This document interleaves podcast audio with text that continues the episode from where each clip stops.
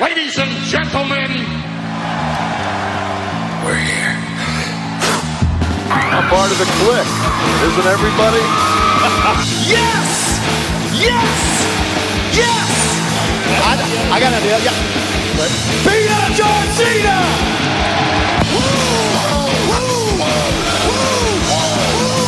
Give me a hell yeah! Oh, a little bit of the bubbly.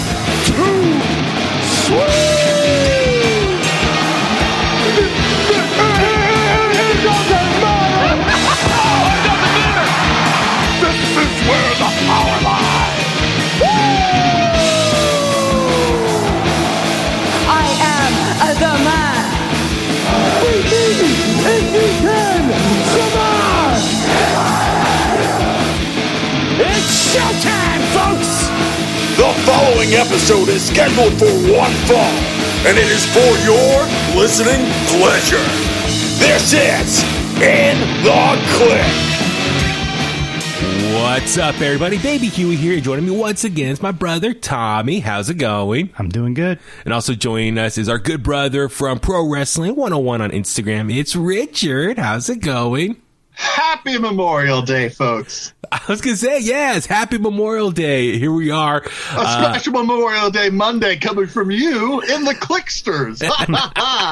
Yeah. I like that. Richard saying that with his in the click shirt on right now. Way to wear support the brand, man. That's awesome. but no, yes, here we are back at it on, on a Monday. Just uh, talk all the major news and and shows from this week in pro wrestling. So much to talk about. Uh, but it's kind of nice. I like this recording like on a Monday morning ish or almost like lunchtime now. We're recording yeah. this This is this is our brunch time special. brunch time There you go. special. I just- Good good moment. exactly. Hey, remember Danny when we used to get brunch at Pier, Pier 29 back in the day because mom wanted it? Yes. So, yeah, it's like this kind of occasion, you know? We should get some brunch. We should have some. Uh, what's your favorite like brunch item?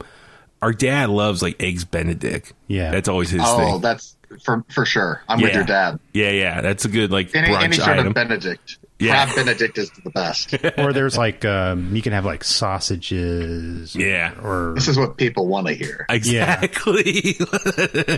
what, what we want for breakfast. yeah, because brunch is, it's, it's not lunch and it's not breakfast. But if you want to combine the two, that's what you get. Pretty good. Pretty pretty pretty good. Pretty I was gonna say sounds like a Seinfeld bit right there. Yeah. Why do they call it brunch? It's not lunch. It's No, not lunch. breakfast. It's not breakfast. But if you combine the two, voila. What's the deal with wrestling podcasts talking about breakfast? oh my god! So Anyway. well, well, yeah. Anyway, Anyway. on that note, let's transition. So, clickbait news for this week uh, came out what Tuesday morning that uh, WWE announced that them and announcer Adnan Virk have mutually agreed to part ways. So he will no longer be the voice of Monday Night Raw. It only lasted seven weeks, and. I mean, honestly, I was not surprised by this at all. Me neither. Whoa! Wow! Unbelievable. Um, yeah, man, it, it- uh, not a lot to say here at this point. I, I, Bon voyage. yes, Yeah. I think a lot of people were all in agreement. Yeah, he was just not a good fit for uh for the role that he was given and working Monday Night Raw. Didn't have the enthusiasm, I mean, yeah, he just didn't have like the the, the product voice. The oomph. Yeah, he You- have you- knowledge. You'd kind of think that WWE would hire him under the guise of asking him some questions as, hey, who's our world champion? You know, who's, uh, what's your favorite wrestler here? And blah, blah, blah, blah, blah. Do you know what a Hart Attack is, Yeah. and not just a clothesline? I mean, that was the big thing for me. Like, I was trying to give the guy the benefit of the doubt. Yeah. That, that was my, I, I, I forgot, we didn't talk about this in our little pre-meeting, but I, that was kind of my major gripe with Tom Phillips originally. yeah. And who got let go this week? Oh, that's Uh, right. Should put that down as yeah. well. Oh, we got it here. Don't there worry. we go. Thank you. Uh, because there was an NXT long ago when they brought in uh, the authors of Pain, yeah. yeah. and when Paul Ellering came out, he's just shouted like, "Who's that?" and it's just like it, I mean, I get it. Paul Ellering's not the biggest name in the world in wrestling, but it's just kind of like it, it was just one of those moments where you're like, "That's Paul Ellering, you idiot." You know? He's a legend. He's a legendary Ma- manager. ma- yeah, manager of the Road Warriors, and, and it's funny. The next week, he seemed to be an expert on Paul Ellery. it's just like, Oh, "Oh, you're a dick." He read his Wikipedia bio afterwards. Yeah. Yeah. Where he's Yeah. reading on his phone in the moment. Googled it. He read Uh, the top, the top, the top paragraph of the Wikipedia bio. Yeah, so this all kind of combined together. So yeah, this week Adnan Virk mutually agreed to part ways with WWE. Tom Phillips was released, and Jimmy Smith is going to be the new announcer for Monday Night Raw. So let's go down the line. So yeah, Adnan Virk, as far as I, I, I just listen. I, I know he's a broadcaster. He's done MLB stuff. He's done other sporting stuff. But when it comes to pro wrestling, just I didn't know much about him. So I was like, okay, I'll give him the benefit of the doubt. I was listening to you know do the play by play. I just felt he didn't have like that strong voice that He, would. well, he he has a good voice for announcing, but it's sterile. You know, like Yeah, with the right. wrestling, unlike baseball and football, uh, you have to have like you have to bring some emotion to it, no matter what your job. Charisma. Like what what? Yeah, yeah. Doesn't I'll matter give if you you- color commentary or or, or play by play. Like have something, and it just it just felt like guy calling it for the radio. Right. I'll give you an example. Um, Joe Garagiola, he was a legendary broadcaster, but he also played baseball, and he was a famous uh, broadcaster for Major League Baseball, and he also dabbled a bit in commentary for pro wrestling in the 60s and during the San, the St. Louis territory. Mm-hmm. And I remember hearing his voice at the time. I mean, I was watching some old clips of his announcing and it it wasn't that good as I remember. So um, it's kind of in comparison to what Adnan Virk is, since he has Well- affiliation with Major League Baseball. Yeah, so I, I guess what you're saying is just because you're a good broadcaster in one sport, Yeah. doesn't mean it can carry over to another sport or Right. industry. So I think that that's what maybe happened. Maybe they thought like, hey, this guy, he's a broadcaster for baseball. He should be able to make the transition over to wrestling. And it's a whole different beast on its own. And I mean, that's the thing. I think just in general, it's like if you're good in one field, doesn't mean it will carry over into the other one. And Right. so, um, yeah, he tweeted out, you know, thanks for WWE for the opportunity. He said the weekly travel along with my other jobs were a grind for me and my family. grateful for the opportunity, or uh, yeah, I'm grateful to everyone with the company, with especially Graves and Saxton for being such a fantastic teammates. I mean, I was laughing when he said a grind for my family. Like all he did was fly to the Thunderdome and back. They didn't actually go on a tour schedule yet. Yeah. So I thought that was kind of like a little bit of a, a BS well, tweet. In in his defense, you have to get there what a day or two early for COVID Yes. stuff. Hmm. Yeah, yeah, yeah. So, So- but I was just kind of laughing. It was like, it's not like he's traveling all around the country. Like literally, I think he lives up, up in New York. So he flies down to Florida, does Raw and comes right back. So, I mean, I do get flying to and from every week is a grind, but like, it's not like they were flying, uh, other parts of the country and doing other shows and other obligations. You know, this was a closed set. So, um, I think it was a very PR friendly tweet just to kind of thank you for this opportunity. But, Yeah. um, it was reported like WWE like last week had their minds up that they were going to let go of him, and so it's a nice way of saying mutually agreed to part ways. A nice way to put a little bow on it. So Yeah. um, yeah, it, it, he was just in over his head. And like I said, I, I was frustrated with. Um, keep in Mm-hmm. keep in mind with Vince. Vince is a former announcer, so it's like if he's not hitting what Vin, he wants him to say, yeah, you know, he, he this is a guy that like had issues with a, a, a more seasoned announcer in Joey Styles. Like Mm-hmm. if this guy's not getting it, then it's like you know seven weeks. yeah, yeah. Like- well, well, like I said, Is just he he he, He never. didn't seem like he was improving. yeah, like, he didn't Every learn. week it was this streamline. Well, he didn't like learn the moves or like I said, when Natty and Tamina hit the Hart Attack, their finisher, obviously like the Hart Foundation, he said, Oh, Natty with the clothesline. I was like, Oh my God. Like that was the finish. And then Sheamus cut a promo a couple weeks ago and called him out, said you're in over your head. So I think a lot of people knew the writing was on the wall. So, uh, wish him the best, man. Hopefully, you know, it looks like he is busy uh, with work at other jobs. So I think he still works for MLB Network. yeah. So, hey, No, he's he's working for Cam Soda. Yeah, the, the lady he is. I swear to God. Look what? Really? He got a job offer uh, to do some like they're they're trying to expand and do like some fighting thing, and he's going to go call that. Really? No way. Okay, I Yeah. gotta look that Yeah. up. So, um, but as a side note, as you just mentioned, Richard, yeah, Tom Phillips was also released. I think on Wednesday it was announced. Um, he's been with WWE for what? good riddance. good No. riddance. Goodbye. Never come back. Really? So you're not a big fan of his? Please, Loathe ex- him. Loathe really him. explain. Wow. Explain. Yeah. Well, I know you said like the Paul I- Ellering example. There was that, but the, the other big thing for me was it always felt like from the moment he got called up that he was impersonating Michael Cole almost to keep a job. Like, yeah. like his cadences, some of Michael Cole's lines. No, no, no, no, no, no, no, no, no. Like he never did that in NXT. Like he'd started doing all that, and Michael Cole produces the announcers for NXT. Mm-hmm. So it's not it's not like he was you know Michael Cole changed the way he was doing things on the main roster. It's like he was doing those things on his own, and he was terrible at. it. Yeah. Right. Yeah. Well, so the thing is, Now, uh, I- now the my, the only thing left on my checklist is to get rid of Byron. then, then you'll be happy with the Then I'll be super happy. All right. Well, so Tom Phillips, I know he's been with the company since 2012, so almost 10 years, nine years.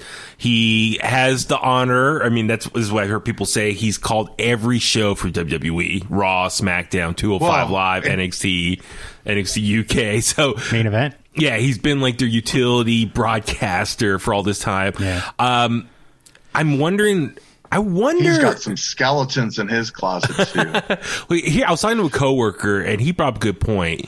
He wonders maybe you know with the Adnan Virk being let go, and a lot of people thought, oh, who are you going to get to replace him? Is it going to be Tom Phillips again? It'll be his third time, third t- third time doing Raw stuff. Um, but it looks like they went with Jimmy Smith. He, my coworker suggests, I wonder if Tom Phillips told them like, hey. You guys are not using me. I, let me go. Uh, so I, I- that's just speculation. Yeah. Uh, so Tom Phillips, you know, he's gone. I, I'm with you. I always felt like he was like a Michael Cole 2.0. You know, he has a smooth delivery um, from a broadcasting standpoint, but in the pro wrestling world, yeah, it is very kind of vanilla in some ways as far as the, his, his personality. Somewhat Um, nasally. yeah. Yeah.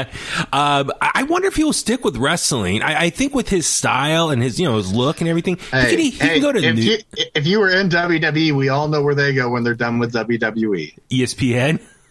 yeah, right. Yeah.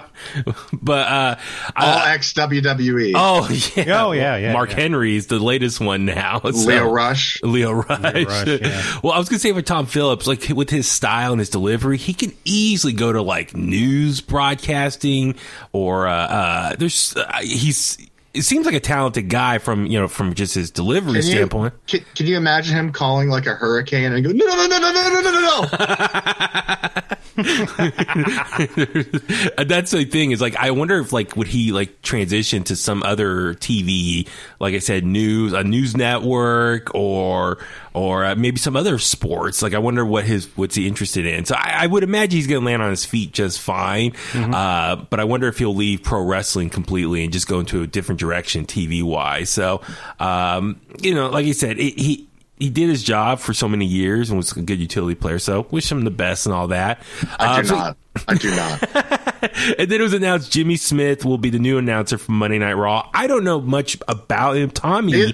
he knew quite a bit already. Yeah, I, I remember him from the this uh, show on Discovery Channel called Fight Quest, and he was one of the co-hosts of the, the show. And they would travel around the world and to countries where they would study their martial art, and they would also have a match in that style of that martial art. Yeah, and then he's done stuff with Bellator and UFC, and he has a show on Sirius XM. Um, but Richard, I know you were pretty excited with the announcement that he was Well, going to be hired.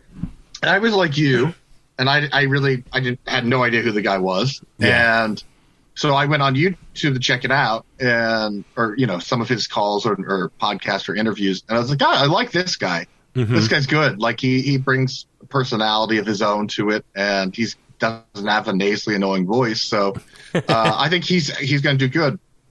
I hope Mm-hmm. Yeah, so. that, that- that's the thing too. I mean, you know, so he does have experience in quote combat sports. And he- so yeah, and he has a martial Well, arts he's- background. he also seems like someone that's not just going to sit there when uh, Corey Graves throws out cheap Bobby Heenan one-liners. Yeah, yeah, yeah. So well, and the thing also with him is, I know some people were criticizing him. I guess he tweeted a couple years ago that he doesn't watch wrestling on a regular basis. Um, like he, but he That did doesn't say, mean he doesn't watch wrestling though. yeah, yeah. I mean, he said he grew up loving a Bruiser Brody and stuff, so that was cool. when he said that. Right on. Um, for him, it, it, it, it's. I know in his, with Bellator and stuff, he was always like more of a color commentator. So to be the main lead by uh, lead play by play guy, that's going to be kind of interesting for him to handle that task. But I know he's been working with Michael Cole behind the scenes for the last couple weeks, auditioning. And I thought he did well in NXT for the uh, pre-show. Yeah, so that's the thing. He was on NXT recently doing some stuff, so that was kind of maybe a little practice round for him. So I, I mean, you know, we'll wait and see judge. I mean, I guess tonight on Raw is going to be his first night doing play by play, so uh, I'm sure we will we'll watch him. We'll discuss it on the next episode. So Sure. uh, good luck to him. I'm just curious, you know, if he's going to be the one that what Vince McMahon visions as a good commentator. So I would love to know what Vince thinks of a good play by play wrestling commentator is. Goddamn pal. so we'll see how it goes. All right, next up, uh, something that blew up the entire wrestling news space on Social media. social media all day Friday was the word that WWE and New Japan were in talks about a working agreement. Um, I know Meltzer reported it was a Thursday night in the Observer that apparently WWE president Nick Khan was in talks with New Japan Pro Wrestling about WWE becoming New Japan Pro Wrestling exclusive American partner. And then if you read the full article, it was also said that apparently uh, WWE would send like their top stars over to New Japan. And so, Richard, I would tell you, like, I got up early for work on Friday and I was just seeing like social media everyone was like overreacting, like, oh my God, how dare New Japan get in bed with WWE? And like people were overreacting, thinking, like, oh my God, this, they're, they're trying to shut the forbidden door that New Japan's working with AEW and Impact and other promotions. They thought I- literally the I sky have- was falling. I hate this term, the forbidden door. I agree. it's it's it's kind of yeah, it's terrible. It's mm-hmm. it's happened. It's happened forever. New Japan's worked with how many companies? Many. Over the years, yeah, like Yeah. Ring of Honor. And, I mean, you know, How I- is it a forbidden door then? Yeah. I guess, well, and that's the thing. Yeah, I don't get it. Like this Forbidden Door. I guess Forbidden Door. It's, it's it- just some it's just some some crap Chris Jericho spewed and people take as oh they've never done this. It's like hmm. I seem to remember WCW and New Japan having a relationship. I seem to remember Ring of Honor and, Well, and and I- New I- I- Japan having a relationship. I NWA, WCCW, CMLL, AAA. I They've think it- even worked with WWF in the past. Yeah, well, Yes. well, no, I was gonna say I think it kind of stems from the fact that like the elite, the guys in the elite left New Japan, and so apparently New Japan was really pissed at them and were like refused to work not with them. Like, homegrown talent though. yeah, Like exactly. besides Kenny, like that's it. Like that's that- like that- it's it's the stupidest thing in the world, and it's not accurate. It's just something Chris Jericho said that people get hyped behind Right. because Yeah. they don't they don't know better.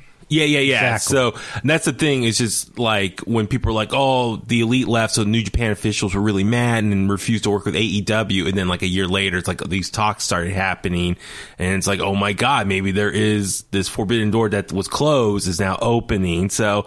um Everyone's gravitating towards that, but yeah, Tommy, you were gonna say yeah, WWF they worked with New Japan way And back in the day. Going back to the 1970s No. during the territory days. The Forbidden Door is uh, Vince McMahon putting together a show with New Japan and All Japan. Yes, in Because there was 1990. There was such bad blood between Giant Baba and Antonio Inoki. Yes. and Vince extended the olive branch to do a three company show. yes. That's the forbidden door that Vince broke down. Yes. yes. So uh, the, the thing was, like I said, like when I saw the news, I was like, oh my god! Like in my head, I was trying to create, all, I was trying to understand and dissect the news here, and I was at first like, oh my god, WWE sees the the the you know AEW and New Japan working together, so they're trying to you know maybe outbid them and, and take over that and try and prevent th- those two companies working together. And you know, like I think a lot of people came up with all these crazy conclusions, and then even some fans, you know, were like fantasy booking already mm-hmm. what Oh, yeah. matchups. I, I mean, that's that's what I woke up to before I saw the news was that like all these other re- the Instagram accounts were putting like New Japan against WWE guys, and it's Yeah. just kind of like, what is this? Why is this everywhere? yeah, yeah, Yeah. But So it's, it's it's I I don't know. Yeah, no, it was interesting because I think a lot of people were like, "Oh my god!" Well, the people that were for this idea were like, "Yeah, fantasy booking already matchups, dream matchups that they want to see." And Yeah. um, so, like I said, I think a lot of people were overreacting. And then by Friday afternoon, Mike Johnson from uh, uh, PW PWI Insider. yeah, he reported to he got some more info from his sources to elaborate on this report, and apparently all it is is just a way for um, WWE to send Daniel Bryan to work some dates in New Japan Pro Wrestling. That's all it is. Right. I think a lot of people were worried that. Um, you know when like uh, America or excuse me uh, WWE want to be New Japan's um, exclusive American partner that were that way they can't work with anyone else in America so it closes out all their relationships with other companies um, like I said, like I said, I had all these different thoughts in my head, but then once I got this Mike Johnson report, I kind of just threw it all out the window and be like, oh, that's it. I think a lot of people are overreacting. All it is is um, Daniel Bryan wants to work some dates with New Japan. We hear about this. He's done some interviews over the last couple months, and he says he wants to be able to work some other dates and other promotions. So I don't know. What do you think about this idea of Daniel Bryan maybe working in New Japan for a bit and then come back to WWE? It helps both. Yeah, you know? Right. Uh, and and I, despite you know, like, kind of getting to the bottom of this uh, story, I I think it does do some sort of goodwill towards WWE and New Japan to do such a thing. I mean, Right. look look who they just inducted into the Hall of Fame this year. You know, one of the biggest stars in New Japan history, Jushin Thunder Liger. Mm-hmm, So who's who only had one match uh, under WWE. mm-hmm. So, uh, and, you know, there, there's been others. There's been Antonio Inoki himself and and uh, Fujinami, and so I, I think it helps those types of things. And you know, if if they do get together, I think that's a, a pretty strong relationship that could help both brands out a lot because a lot of the times when I see that someone got let go from WWE and they're not like a, a seasoned veteran, you know, they're they're they've been around their season, but uh, I often think to myself, it would be great for them to go to New Japan and, you know, enhance their, their style a little bit. So if you can have a working relationship where, you know, I think that's, that kind of prevents a lot of your people from getting let go. And it also helps WWE, uh, because you can have short-term storylines with some some cool guys, like they Oh, yeah. used to do back in the day, like the tor- territory system. So Yeah. Yeah. you can bring you can bring in Sanada to wrestle with Seth Rollins for like a month or two, and then go back, and then Seth Rollins maybe goes over to Japan for a month or two. Yeah. Yeah, see, I think, and that's, I think, being optimistic, like all the fun, cool storylines that they can create out of this partnership. I think a lot of people were also like baffled, be like, well, wait a sec, like, what's the point of this? Like, WWE already has a big enough roster. Like, how are they going to squeeze more guys from New Japan's roster onto the show? It, it won't make, it's not fair. And then, uh, other people I saw were overreacting, saying, like, um, you know, New Japan, they have their one, their own style. WWE has their own in ring style, and it, how's it gonna, gonna work? Um, are they gonna make That's, the New, that's New the point. That's the point. Like because if you look at AJ Styles before New Japan and AJ Styles after New Japan, he's a completely different wrestler. Absolutely. Before New Japan, he's just a high flyer who had really great matches and was like John Cena, could kick out of everything. And Mm-hmm. afterwards, he's perfected this striking style. Yes. Mm-hmm. So Yeah. I, I think there's a lot like a, a, a lot of the women that people are not the highest on in WWE. I think could get a lot out of a working relationship with Japan. Yeah, and the other thing too, I I saw like one of the reports were like WWE. I think why they're open to the idea. Okay, here, so let's break it down as far as okay, WWE. They don't want to lose Daniel Bryan. They see how valuable he is. I think Daniel Bryan knows he has them by the balls, and so part of his demands are it's like, well, listen, this is my last hurrah as a wrestler. I want to be able to work some dates at other promotions, you know, short term. This this is also not unheard of for WWE to let a talent do that in negotiating a contract. They did it with Vader. They did it with Ken Shamrock. They did it with Undertaker. So Yeah, so you know, I- like this has happened a lot. It just hasn't happened in a while. So I think Daniel Hogan, Bryan, too. yeah. So Daniel Bryan, Yeah. I think you know he's like, listen, this is his last hurrah. He wants to be able to go out and work some other promotions, just to you know, probably for his own legacy. And, And so, I even said that he, I think Daniel Bryan also wants to have WWE be more open minded to working with other promotions like New Japan. And that's the thing. So I think Daniel Bryan's like, listen, like I, I I don't know what the negotiation is behind closed doors, but maybe he says, listen, I'll sign with you guys long term if you let me go do these dates right now, just so I can enjoy myself, and then I'll come back. Like it, you know, I wonder if that's kind of like some of the negotiations go on, the conversations that they're having. Um, I, I, I don't think the way you just laid that out, they would let him do that though. I think the way that, that they would do it is that they needed to sign him first, Yeah. and then they would allow him to go over there. Exactly. Right. Well, and I think th- probably the holdup is they, they're like, okay, well, maybe we'll let you go work New Japan dates, but we don't want you in the ring with Moxley or Jericho, who are AEW Yeah, talent. which is fine. Yeah, so that's probably the hiccup right now. Is like, okay, if you're going to go to New Japan, you can't be in the same ring with AEW guys. Yeah, yeah, yeah. But he could well, work who with wants some- to see that anyway? yeah, exactly. he could work with someone No, like Suzuki or, or you know Minoru Suzuki or someone like Yeah. that. Yeah. Well, the other thing too is uh, there was one report where WWE they realize or Nick Khan realizes that for what the last 20 years they've had that that attitude that they exist in their own world. They don't work with other people. So maybe Nick Khan's trying to change that that outlook. right? Uh, well, hold on, hold on though. I, forget the, the exact not- wording. Yeah. New Japan has not always been in the place that it's been at right now. There was a giant slump for New Japan for a number of years in the Yeah. late '90s, early 2000s. So it's not like it's not like uh, uh, or I guess the 2000s, not the late '90s, but it's not like um, the WWE was going after the biggest company in Japan to work with. You know, it's like no, they're in a slump. Why are we going to go work with them? Mm-hmm. You know, WWE is going to have a working relationship with someone that they feel like they're going to get something out of, and they will get something out. of. It's not going to be a one-sided street where it's, hey, we're going to come raid your roster for WWE, or hey, we're going to send a bunch of our best talent over to you so Yeah. you can make a bunch of money. Yeah, yeah. No, the uh, the quote here I was I was referring to says with uh, Khan, the former Isolanus, uh, Isolanus, am I saying that right? Yeah, yeah. Attitude of WWE versus everyone is changing. With the idea WWE is part of the wrestling landscape and not separate from the pro wrestling landscape. So I think they're just trying to change. I think maybe people's perception of WWE that they don't work with other other companies, and then And global expansion. Exactly. Right. So, I- like, so if anything, you know, maybe Daniel Bryan, in a way, he's the one that's going to break the walls down and have WWE be more open to work with other promotion. So, you know, maybe Daniel Bryan, that could be something cool for his legacy. He was the one that kind of changed the landscape a little bit. And the thing is, too, if they are going to expand globally, you are going to need global ambassadors. Right. Yeah.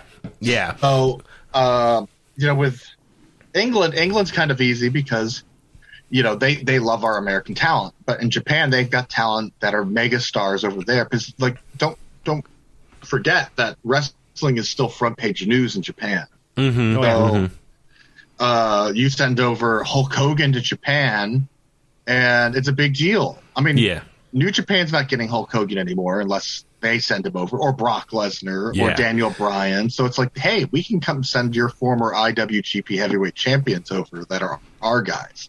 Yeah, so I, I think for me, what would be kind of interesting, you know, if if this is the beginning of something working together, like if all it is is just Daniel Bryan going over there, work some dates, and that's it. All right, cool, great. Or if it could expand and evolve from that, then that could be also really cool too. And I mean, who knows? Maybe NXT could kind of be the one to benefit more from this. Like, you know, maybe NXT and New Japan can work stuff together because their styles are a little more similar. Um, and that's cool. NXT was already, you know, rumored to do stuff with MLW. So NXT could be the, the one that kind of benefits. The big Worlds Collide pay per view. Yeah, exactly. Right. So, I mean, I, like I said, I, I, I think initially when I read these reports, I was like, like everyone else, coming with all these conclusions. And then I realized by like Friday afternoon, a lot of people were overreacting to the details. Mike Johnson cleared the air and just said, listen, all this is about is just Daniel Bryan trying to work some dates with New Japan. That's Right. all it is. It's not like WWE's trying to squash New Japan working in America with other promotions, this and that. It, it's just it's just funny Well, how I- people overreact to like hating on. WWE. And if New Japan doesn't want to do it, then we'll we'll see Daniel Bryan and some other Japanese promotion. So- yeah, yeah, potentially, and that's the thing. and, and that's going to be their benefit and not New Japan. So I think it's in New Japan's best interest to work with them. and that's the thing too is like WWE is the biggest company in the world. So for New Japan to get a better uh, uh, have better exposure here in America, it would make more sense to work with WWE versus anyone else. Yeah. I They're, mean, let- they're, let- they're so far ahead of everyone. I mean, just- look- it, it makes sense because it's like, look, number two is is arguable for wrestling company, but number two is also so far behind Yeah. It's Well- it's you know you can't even see them at the finish line. Well, that's the thing. Like, look, look, look, just real quick, New Japan, like what three years ago, was like hot, like coming into America, and like a lot of people were loving everything New Japan, and then it kind of died down the last couple years. And so, what better way to kind of maybe get their exposure up again by working with WWE? So I think from a business standpoint, it makes sense. Um, but I just know like some of the hardcore fans who are maybe more like indie fans or whatever, they're a little hesitant because they're like, "Oh, New Japan going to bed with the big bad devil," and it's like, come Yeah, on. hate hate on it before you see it. I know Yeah, exactly. That, that makes a lot of sense. Maybe it becomes the best thing you've ever seen.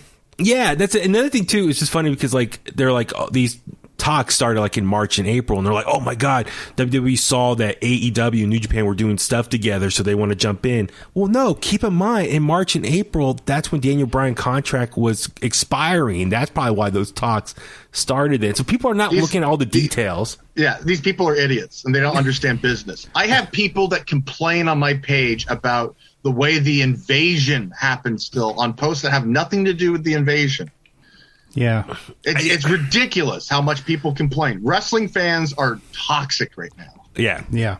they really are. And I also wanted to say, uh, theore- theoretically speaking, I mean, I could see WWE wanting to do this just so they can get some of the tape library, but I figure they have to, since some of their guys worked for New Japan Pro Wrestling, but I figure they have to negotiate with TV Asahi, you know, who owns all the, the tapes. And, and I th- honestly think the talent would love to go work there if they wanted to do this because Yeah. I figured they wanted to adapt to working that style and, you know, you know, the strong style. So, Yeah. and- well, the other thing, listen, I know WWE has their performance center where they create their talent, their own wrestling style, but it's also, I think, good. You can learn other styles as well to help benefit the overall, you know, appeal of the product. So, I mean, anyway, like I said, at the end of the day, all it was is just Daniel Bryan trying to work New Japan and the two Yeah. companies trying to maybe potentially work an agreement. Other than that, everything else is just fantasy booking or just open opening discussion. and so until something official comes out, it's just, you know, it's, it's just talk, talk at that point. So Rumor and innuendo. exactly. all smoke and mirrors so far. All right, let's uh, move on over to uh, Ultimate Warrior talk. So this week was all Ultimate Warrior. Uh, he had not one but two documentaries come out about him this week. Uh, last Sunday was the A and E biography on Ultimate Warrior, and then this past Thursday was the Dark Side of the Ring version of his story. Well, he- here's what's interesting. Uh-huh. I watched I watched them in order of when they played. You guys watched them in the opposite order. Yes, yes, I did. Yeah, we did. Yeah, so, we did. Uh, yeah, we watched Dark Side of the Ring first, and then we watched the A and E version or A and E biography uh, afterwards. Um, So point blank, which one did you guys like more? I, Tom, you go No, ahead. no, I'll- not saying either are bad. Just saying Yeah. like which one do you like more? Um, I I enjoyed the A and E one because it really showed his roots where he came from. Mm-hmm. But the, I like the Dark Side one because I also like the Dark Side one because they really. Sh- um, I felt his first wife really did a good job interview having been interviewed during this whole. Uh, segment and the show, I mean the biography and all that. I, there were, I mean, there's a lot of things, but I can't really okay. them all, Well, no. you know. So I will say this, Richard was. I enjoyed the A and E one probably a little bit better because one, it was longer, so they're able to tell more of the whole story of his life and career. Um, while the Dark Side of the Ring one, while it was shorter, I think they did a good job of kind of maybe exploring more of, unfortunately, the negative side about him. right. Um, I, I agree. I um, agree. I, I was a little down on the fact that they did focus so much on that yeah, It- it- it, it, felt like you had people that worked with him with you know, but that I mean that's the problem because there's not a lot of people that worked with him for a long time, but they did have people like Jim Ross and Jim Cornette who didn't work with him the longest period of time, but it just Right. felt like they it felt like they wanted to add to the shit pile. Exactly. yeah, that that's interesting. Okay, God, there's so much to break down here with Well, that. Here- so here's here's what I, let me get this out. Okay, here's go what ahead. I got from here's what I got from both. Number one, uh, he married two very cool women. Mm-hmm. Uh, I thought both of his wives uh, came across like really genuine, great women, Mm-hmm. and I think that they were the best parts of both because they explained who the real Jim Hellwig was. Yeah, and right. like, okay, he's an asshole at work. He's he's he's difficult to work with, and but when he comes home, he's not that guy until he is that guy later, you know, with his first wife. But Mm-hmm. uh, you know, did you catch it during the A and E one? How exhausted he looked after doing promos. Yes. Like it, it drained him. yes. Like he was like um, he looked emotionally and physically like drained from it. Before I forget, I love those like behind the scenes clips, and you see how hands on Vince McMahon Yeah. was, like coaching him and guiding him. That stuff is so cool, and that's something I think a lot of people maybe don't give Vince McMahon enough credit for. Is like not only was he the owner, the commentator, the booker, the promoter, the salesman, like, eh, but then like the actual character coach, I, like Yeah. the director. mentoring these guys. It- Yeah. It, it almost felt to me like an unfortunate an unfortunate circumstance that WWE and Vice couldn't work on this together because I feel like they both paint the perfect picture, but you see the same clips in both. Yeah. So I, I was going to say that is like after watching both, like I recommend for anyone out there who's a fan of Ultimate Warrior or just wants to learn more about him, I recommend watching both. Like, Right. don't watch one Yeah. or the other. You need to watch both because I think combined, you get the full picture of who he is. You got like the official WWE version and then like the independent version of telling his story of who he is. So combined, I think you get a really good idea of who he is. Now, Dark Side of the Ring, what I enjoyed about that was they had his first wife. A and E, they didn't. They only had Dana, who's his second wife. so with the first wife, they're well, no, like the the, first same wife, I- person though. They're like great. I love yeah, them both. yeah. They- they- well, no, I was going to say with the first wife, her perspective is very valuable because she was married to him during his Yeah. initial wrestling Yeah. career. So she, She- has the firsthand experience of what was it like dealing with him and what he was going through. he to me validates so it's not just Dana Warrior's story of uh, that he Yes. was a great guy because you know a lot of times you'll get like he was my wife or, or he was my husband and I loved him and you know a lot of times people protect the ones they love so like you got both. And I thought WWE did an extremely honest job. Maybe the most honest documentary WWE's done Yeah. to their credit because I had a lot of people I put out a poll on my page uh, asking people which one they liked more, and I had a lot of people that had preconceivedly judged the A and E one that WWE wasn't going to cover this and that, and then when I told them no, they covered you know the the stuff at the university in detail and the the DVD and like they explained it and they talked about it. It wasn't like like we're going to hide this. It's like no, we're going to make a discussion out of this so stuff like this doesn't happen. Yeah, I, I so for me, like Dark Side of the Ring, I felt like as far as describing who he was early on, they kind of brushed through that pretty quick. They just kind of jump into right in the bodybuilding, Yeah. like post high school. which was funny because I thought the A, I thought the Vice one was going to cover his early career more than uh, his later career, but it was the opposite. WWE Yes. covered covered the That's- early one in detail. That's something I was watching with Tommy, and I was like, I felt like the first thirty minutes of the A and E one, I really enjoyed that because Yeah. you see about his childhood growing up in Indiana, coming. He's the oldest of his siblings. Well, His- but that but that was what I was just saying about like like it, it, it's a shame that they didn't work together because like uh the the Vice one kind of went through like his his childhood and his father uh Pretty they kind of quick. pretty quick in the A&E one but in the Vice one they explained that his father walked out on them for a neighbor and I and I, Oh, it, was, it was missed in the A&E one but like they covered that in the the Vice one so it was just kind of like man, this is like a full picture. Like, if you missed it the first time, we're going to cover it the second time. Yeah, like so A and E, like I really enjoyed, like I said, the first thirty minutes really covered like his origin and who he was as a person growing up, and why was he so uh like obsessed with with weightlifting and getting big? Because you know he's the oldest of his siblings, so you probably the pressure uh, providing for his family after his dad leaves. But yeah, his dad leaves and how the psychology can screw with someone's brain. Like your own Well, father doesn't love you and want you, so Yeah. you're you're always But- looking for for validation from people. But then you then you package that in with not only did he leave, but he left with someone you probably knew because it was a neighbor. Yeah, And it's just kind of like that's two people that betrayed you. Yeah. So I think that's why moving forward, for, that explains so much that like those early years, that explains his attitude for years to come and how he deals with people. Which one had his mom in it?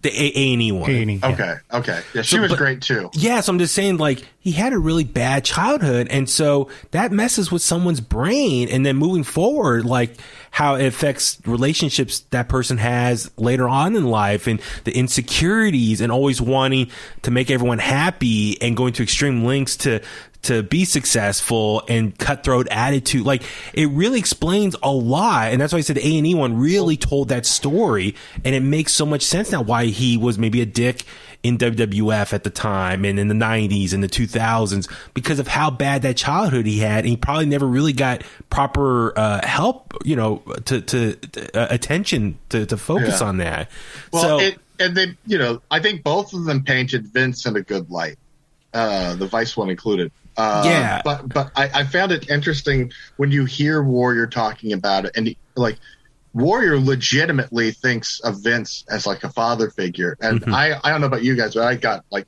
semi choked up when they asked Vince like, did you think of Warrior as like a, a surrogate son or something? Mm-hmm. No, I only have one son.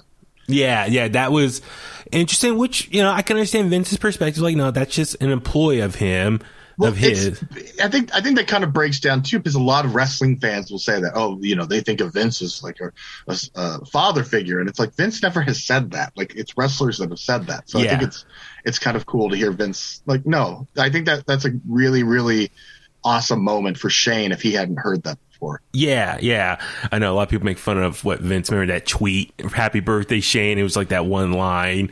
Yeah. Uh, And then when it was Triple H's birthday, he like had this a elaborate tweet. Yeah. but it's like "Happy birthday, Shane." That's Happy birthday, it. Shane. That's it. Happy birthday, Shane. Uh, no, but same way, like I said, I I, I really enjoyed A and E one because, like I said, really explained his origins and like growing up in Indiana, then moving to Georgia and the weightlifting and how successful, and then how he went to L.A. and met Sting, and that's how he got into wrestling. So they really explained that early years. While Dark Side were like, oh yeah, he he was small for his age, got started weightlifting, went to Georgia, won a contest, went to LA, met Sting, and boom, went on the territories. It was like super quick. Yeah. While A and E kind of explained it more, and so yeah, I, interviews with those people, you know, I, just, like- I was watching Dark Side one. I was like, man, I wish Sting was on this. But then I Yeah. watch A and E. I'm like, oh, they use clips of Sting there. I'm like, oh, that explains it. but, but Dark Side could have gone to Sting and interviewed him. That's what I was thinking because the clips at A and E of Sting that was like 2014. So, um, but anyway, like I said, I enjoy watching the stuff about the territories, learning more about that, and so it's funny. Dark Side. The people that had, they had on there were really focusing on Ultimate Warrior didn't really care about the business. He just wanted to make money. So that's why he never learned how to wrestle properly. And I'm like, okay, I get, I mean, I understand that, but it's like they really focus on the negative side of that. But it's like his mentality is he wanted to be successful and provide for others. But but both Jim Cornette and Jim Ross have hired people that weren't the greatest wrestlers, but they knew that there was something there. Yeah. So mm-hmm. And that's the thing. it's, it's kind of the pot calling, calling the kettle black. And then one thing that was interesting was they had Jake the Snake on there and they said in 90. Oh, that was a lie. Yeah. That the- was all a lie. the history there, like Jake the Snake said he was going to get a title run, but he had to ask Ultimate Warrior for permission before they go into their program. And I was thinking, I was like, I don't think Warrior was ever champion when him and Jake the Snake had the. The feud. Did they have? Was he champion at that point? Yeah, I can't Uh, remember. Intercontinental. They want him to beat him for the Intercontinental title. okay. And, Okay. and he, but it doesn't matter. None of it matches up. Jake lies sometimes. Or Jake well, I was going to say the sometimes remembers timeline was off. The Yeah, history of it it. was. It was weird that they. I think that they were already interviewing Jake for some other stuff, and Well, his episode's next week. Uh, His family. that's gonna be a dark one. Yeah. So anyway, I was like, I was watching. I was like, the timeline doesn't really kind of make sense with him and No, a lot of people were saying that. Like, was like was Jake ever us. was Jake ever really going to be WWE champion at one point? No, See, no, that's Jake. Jake's from what from what I've heard from people that were backstage. Jake was always going to be Jake. It's kind of like Ted DiBiase. It's just kind of like those are such larger than life characters that they didn't need the belt. And back then, you didn't need the belt to be super over. yeah, yeah, Everyone was super over. yeah. I was like thinking like you know Tommy Dreamer is a good example. He was never ECW champion until the very end, right? Yeah. But like he was just over, so he didn't need the title. Undertaker, Same goes with Roddy Piper. Yeah, and Exactly. Undertaker never won the world title. It wouldn't tarnish his legacy a single bit. Yeah, exactly. So anyway, like I said, I, uh, Dark Side. And that's the other thing too. Like Dark Side, when it came to the letter that Warrior, hold on, hold on. You know what's funny? what's that? I feel like whenever they gave Undertaker a belt, it's just when they didn't have creative for him. Like it's like, oh, we'll just make him the champion so he gets to defend it. Yeah, so it gives him That's, something that's his story. Yeah, Well, no, so what, what I'm saying is like with with with uh, Ultimate Warrior and um, uh, uh, uh, um, Jake. no, no, no, not Jake. Uh, uh, oh, with the letter to Vince McMahon. Oh, yeah. I laughed Oh, yeah. like you know A and E one. They kind of showed some excerpts from it, but Jim Cornette on Dark Side he read the full thing. I thought that was kind of funny, and then Vince's response that was funny too. Um, it was interesting, but then also the timeline, like they said, he left after ninety one, didn't come back. Well, he came back in ninety two. A and E covered that and said how he looked smaller because he wasn't on steroids. Um, and then they talked about ninety six, how he came back. Even- even when he's not on steroids, though, he's still jacked. Like, Yeah. like like part of that is like the shoulders, like cannonball shoulders is just like. You know that's from years of working out. That this doesn't necessarily mean it's from the steroids. Well, so, well, I mean, you look at Scott Steiner before steroids, and he's got the the big cannonball shoulders himself. Yeah. No, what I was gonna say, I enjoy Dark Side. Like I felt like the '90s, they kind of went through pretty quickly. Um, Neither one thing- covered WCW. they didn't cover WCW. No. One, one thing I do like about Dark Side did mention, and this is something I didn't really think about, was you know, as a kid in the '80s, everyone loved Ultimate Warrior because he was just larger than life He's character. our wrestler. He's the fans, like like Sid. He's the fans wrestler. he was like a superhero. yeah, But then Jim Ross brought up a good point was by like the 90s though, those same fans are older, are understanding the business more, and they kind of saw, realize, oh, he's not that good in the ring. So that's why his. doesn't matter. Doesn't Well, matter. But, but his shtick is not as. It, it, the 90s was, but the mid 90s was a different era in wrestling. So his style from the 80s didn't translate as well. okay, so these are kids when they're when he's around, right? Yeah. And then they get older. You know, what was the the demographic? Seventeen or eighteen to thirty five. In in the 90s or 18 to 34. 1834. That's, that's the demographic that they go for, right? Oh, yeah, yeah, 1834. So, so he's a, he's he's a a his biggest demographic in the 80s is children, and Yes. then they grow up and they're and they're 18 to 34s who are then cheering for Goldberg, who's the Yeah. same character. Yeah. So it, Yeah. it, like th- there's the argument of were they really that down on him? Mm-hmm. Well, the thing was they just they just swapped out a couple moves for a couple different moves. in uh, neon for just black tights. Yeah, and a spear jackhammer. There you yeah. So no, it- Shoulder, it- shoulder tackle, body splash. yeah. I mean, there, I mean, there's a lot to analyze here. We can go on and on about it, but I just said like, if you're a fan of Ultimate Warrior, I suggest you watch both documentaries because you get the full picture. Um, like I said, I thought his first wife was great. It's just telling the story of just you know what was it like being with him in the '80s, and it's really shocking. Like, God, he went Memphis '85, and then by '91, like really his time in wrestling was like six years. Like it really was amazing yeah. for that. Um, I don't. I, I think it was in the A and E one. I someone had said something about like it was also a different. I think it was the A and E one because I think it was Bruce Pritchard, and he was saying that it was it was a different time and things were a lot more carny, and he grew up in a carny business, so it's kind of. You know, like they both, I think they both did a fantastic job of painting the picture of, of that the human, uh, Jim Hellwig, and I, I mean, the one thing that Jake did say that I thought was honest was uh, Warrior coming to him and apologizing because they had the video footage. Yeah, and it was cool. with So- know, to Hogan and apologizing to other people too. Um, I, I, I just a couple things real quick before I forget was it was interesting. You know, they do both talk about you know the stuff in the 2000s. You know, when the internet was starting to take off and blogging, and obviously he had his own website and changed his name, and you know was writing a lot of hateful things. The speech in Connecticut. Um, it, it it was interesting, but A and E one at least Dana her defense or trying to explain why he was acting like that. How like talk radio, like conservative talk radio, kind of. I don't know, it's brainwashed is a strong word, but kind of. Well, look at the world we live in right now. Uh, yeah, actually, absolutely. Like social media, a lot of people get their news. You and get you get caught up in stuff sometimes, and he. It seems like she realized it, and she and he realized it that he made a mistake. He didn't realize it right away, but I think he realized it. like yeah, she, trying. she said that he's he's human, he's flawed. Like I think people think that because you're famous and you've had success that you you can't make mistakes anymore. It's like if you or I made a mistake, you know, we we work to to rectify. So, So yeah, no, that's a good analogy right there. I think how in the 2000 early 2000s like he was following t- conservative talk radio and wanted to be like this conservative motivational speaker and like he was kind of spewing the same I- ideology that he's heard on like Rush Limbaugh and stuff and how that can someone can really um uh, train someone to think that way, and you're you're probably a good point. I think there's a lot of crazy people on social media now who just uh, regurgitate what they see on Twitter and stuff. So the the, or the- Facebook chat. Yeah. yeah. and you can say things that are honest and and and are right, but they're not right, you know, morally. yeah, So I mean, look, look, there's there's a reason why Hitler convinced so many people to follow him. Yeah, So- yeah. No, there's there's a lot of sheep out there, and so you find someone it's, that's it's, it's but it's not even necessarily being and i'm not saying by any means necessary that if you're a conservative you're a sheep but i'm, Yeah. I'm saying that uh or we are saying that but uh Yeah.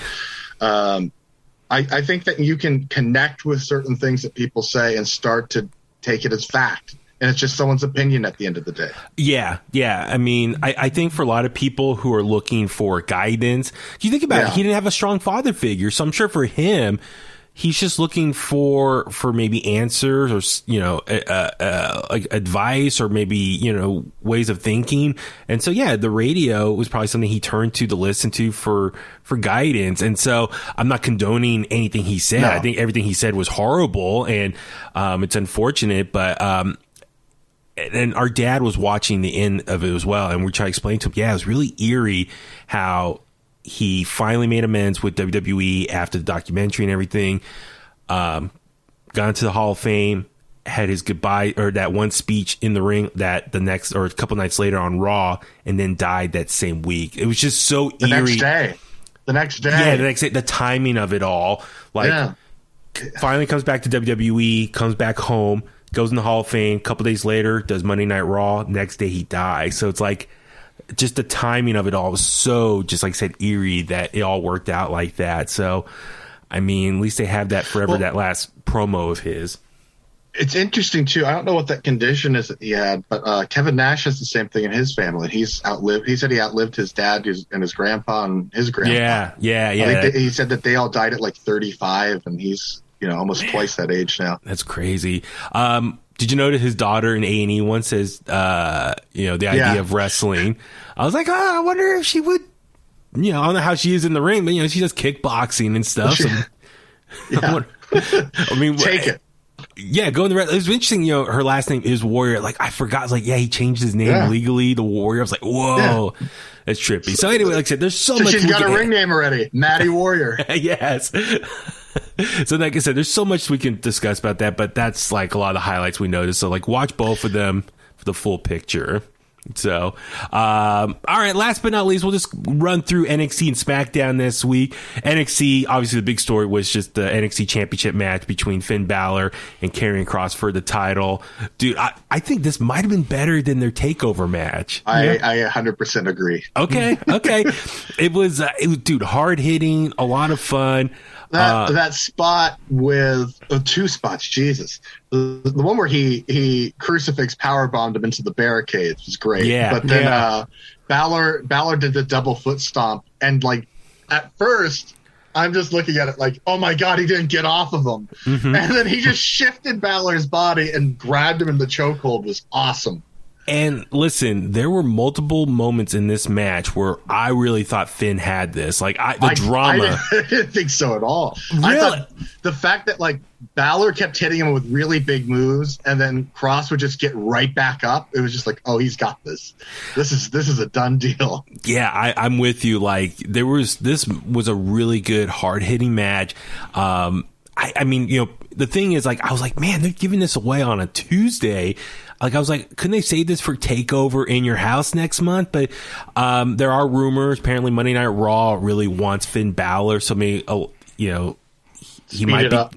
They, yeah, they want to speed up and get called up, and I wonder if he'll go to Monday Night Raw and maybe intern Money in the Bank next month. I mean, you know, I want to see him in a title match with Bobby Lashley. yeah, I mean, dude, he him the way he's been booked, he could totally be a credible threat against Bobby Lashley now. Uh, but no, great match. I I, I, uh, I recommend everyone to watch that if you can. Um, like I said, you know, two great matches between the two of them in the last what six weeks. So Yeah. uh, really lucked out there. Um, also, we saw the million dollar face off between Ted DiBiase and Cameron Grimes. I enjoyed this segment. That Ted DiBiase, like, I was concerned how was he going to be live on a microphone in front of a crowd because you know he hasn't done this in a long time. But I thought he did a great job delivering his He's, stuff. he's a pros, pros, pro. But uh, I, I, I was, I was worried for a minute, and it wasn't because of Ted, because Cameron Grimes starts going down on this like, oh, you hurt my feelings. I just wanted to be like you, and it's just like, oh no, he's gonna give some sappy like baby face type promo. And he's like. You know, I, I I got all this money. I I want to treat people like garbage too. It's just like That's the thing. It's like Tom and I were watching this, and it was like that was like a it was like a baby face promo. Cameron Grimes was cutting. Yeah. But then he turns it around, and it's just like he just shat on everybody. So Exactly. Um, well, no, I was gonna say, so- but no, Ted DiBiase was great, and like I almost thought, like, are they gonna join forces? Like the way they were Yeah. kind of like, let's be on the same page. And like Ted DiBiase said, like, I see a lot of you in me, or uh, uh, uh, or I see uh, you. as- You remind me of like a younger version of myself, and so I was like, oh, are they gonna come together?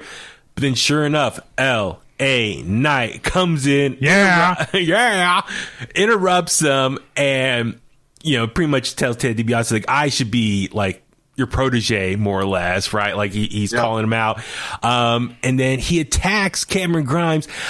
LA Knight, like, what is it? Like, it's a stunner, but like he drags him forward. It, it's a stunner cutter. Stunner cutter.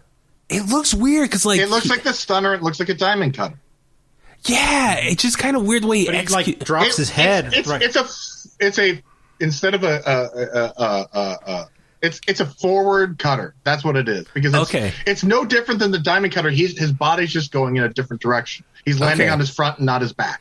Uh, um, so he beats up Cameron Grimes, and Ted DiBiase leaves with LA Knight. So it's like, oh man, is like Ted DiBiase going to be LA Knight's manager or protege? Fingers Console. crossed. Yeah. Um, and there's a rumor that you know they're going to bring back the million dollar belt, and maybe the two of them are going to fight for it.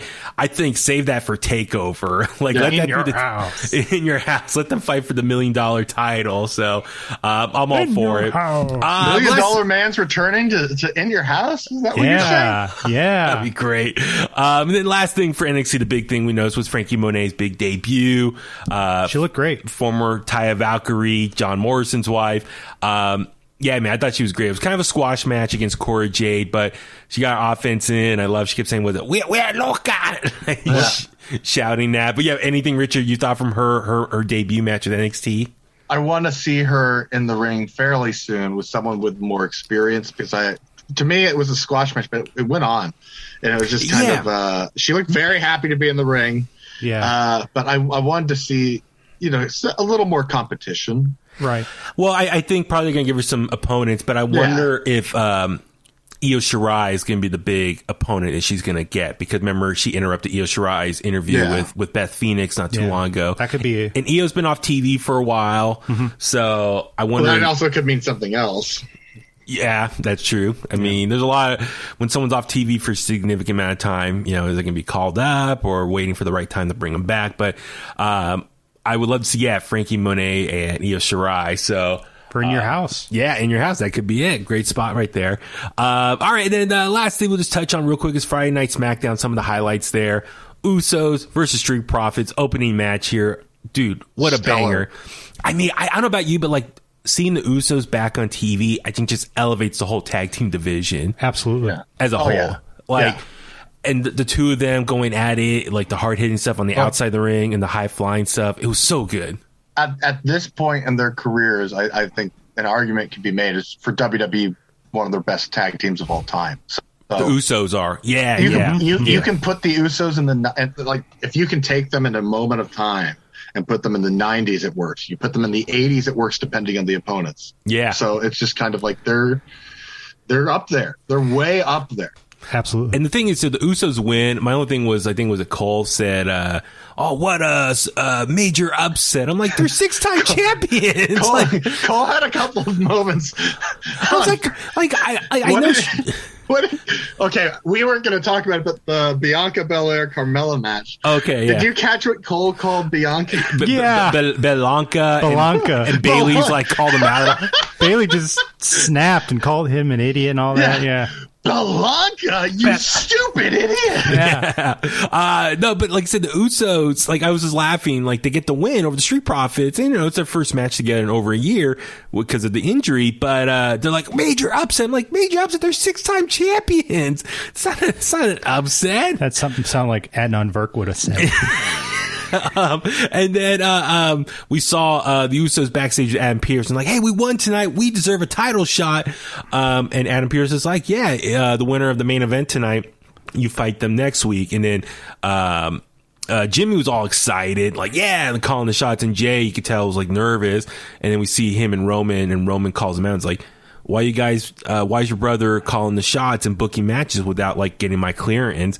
And I just love like, uh, Jay is like torn.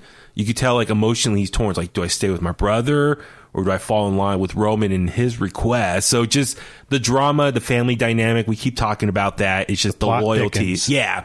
That was really cool. Um, I don't know. Do you think, What's going on? Well, Oh, sorry on Zoom here. Go ahead, Richard. so so I was kind of thinking too. You've you've kind of got a dilemma for for Jay of Roman's got me to this new level now. And I'm a solo guy, and I and I've never been a solo guy. Never Yeah. thought I would be a solo guy. And and do I want to go back to what I was doing? Like like it worked, but been there, done that. Yeah, no, Roman and Roman said that. It's like, dude, you're main event Jay Uso now. Like, look where I brought you. Um, do you want to, yeah, go back just being a tag team with your brother? So I, I really thought that's a great psychology of like where you're at with your career. So I wonder, yeah, are the brothers going to be torn apart and fight each other? Um, I don't want to see the Usos, you know, break up. Well, Um, look, look, they're brothers at the end of the day. They'll never ever be official, like broken up forever, unless Yeah, one yeah, of them yeah. something Yeah. bad happens. So no, I mean, just seeing where this goes, I'm excited. Um, main event, it was supposed to be the Mysterios taking on the Dirty Dogs, um, but like we saw at WrestleMania Backlash a couple weeks ago, Dirty Dogs this time attacked Rey Mysterio, who was like praying on the hallway, and then they attack him, and so Dominik had to come out by himself in a handicap match. I don't know about you. Like, I, you know, I, I've had my moments where I thought Dominik's been really good, and other moments he's just like okay. Um, I think this was a really breakthrough moment for him as a baby face, like overcoming the odds against these two legendary veterans here. Yeah. yeah. Absolutely. I really like the Dirty Dogs. I like that. I like. I, I mean, I- I've said it a bunch. Bobby Roode is cursed with being a great tag team wrestler. so because he's also a great singles wrestler, but like, God, he's just so good with a partner. Yeah. Doesn't yeah. matter who it is. In, insert wrestler, and he's great. Yeah.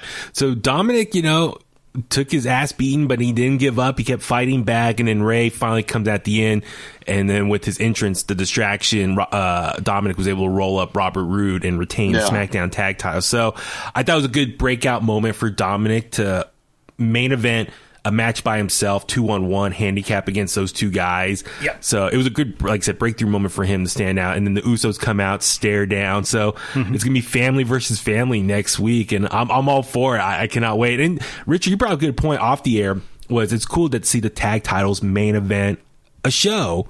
Yeah. Like I think that's how you add some value back to the tag titles once again and build up that elevate that whole division. So, uh, but yeah, no, uh, I, I thought it was a really fun episode of SmackDown. Um, oh, real quick, just Kevin Owens, Paulo Crews, um, just. yeah, we didn't get the full match for the IC title, but uh, Apollo Crews's uh, right hand man, uh, what's his name? Um, Dabba-Kato? no, no, not Top. I mean, that's his old name. but he hits him with the spike, and then Kevin Owens for the rest of the show is just selling the neck injury. Ah, ah, ah, ah. It's like, oh my god. him on the on the stretcher. The gurney reminded me of Ultimate Warrior. Remember when he got cursed by Papa Shango and he's puking? I just thought Kevin Owens, Kevin Owens was re- really overselling that spike. But I guess Richard, you said Oh, yeah. off the air, it's like it shows how strong and devastating that move is. Oh Just my heel God. heat, heel heat. Yeah. So- scary. It's very scary. So no, uh, fun episode of SmackDown overall. I'm looking forward to next week's episode. So, all right. On that note, let's start wrapping things up. Richard, where could all the clickers find you online? Um, you can find me on Instagram at Pro Wrestling 101. and uh, send your hate mail to at baby Huey83 if you disagreed with anything uh, I said or Tommy said. Uh, please let Danny know at, at you. baby Huey83. Uh, and, and be be you know I'm just just putting it out there, but Danny's not a sensitive guy. You you can use whatever sort of foul language you like uh, to describe it. Just make sure you hashtag in the click. Thank you, thank you. I appreciate that. Tommy, how about you? Where can the clickers find you online? Um, yeah, you could. What?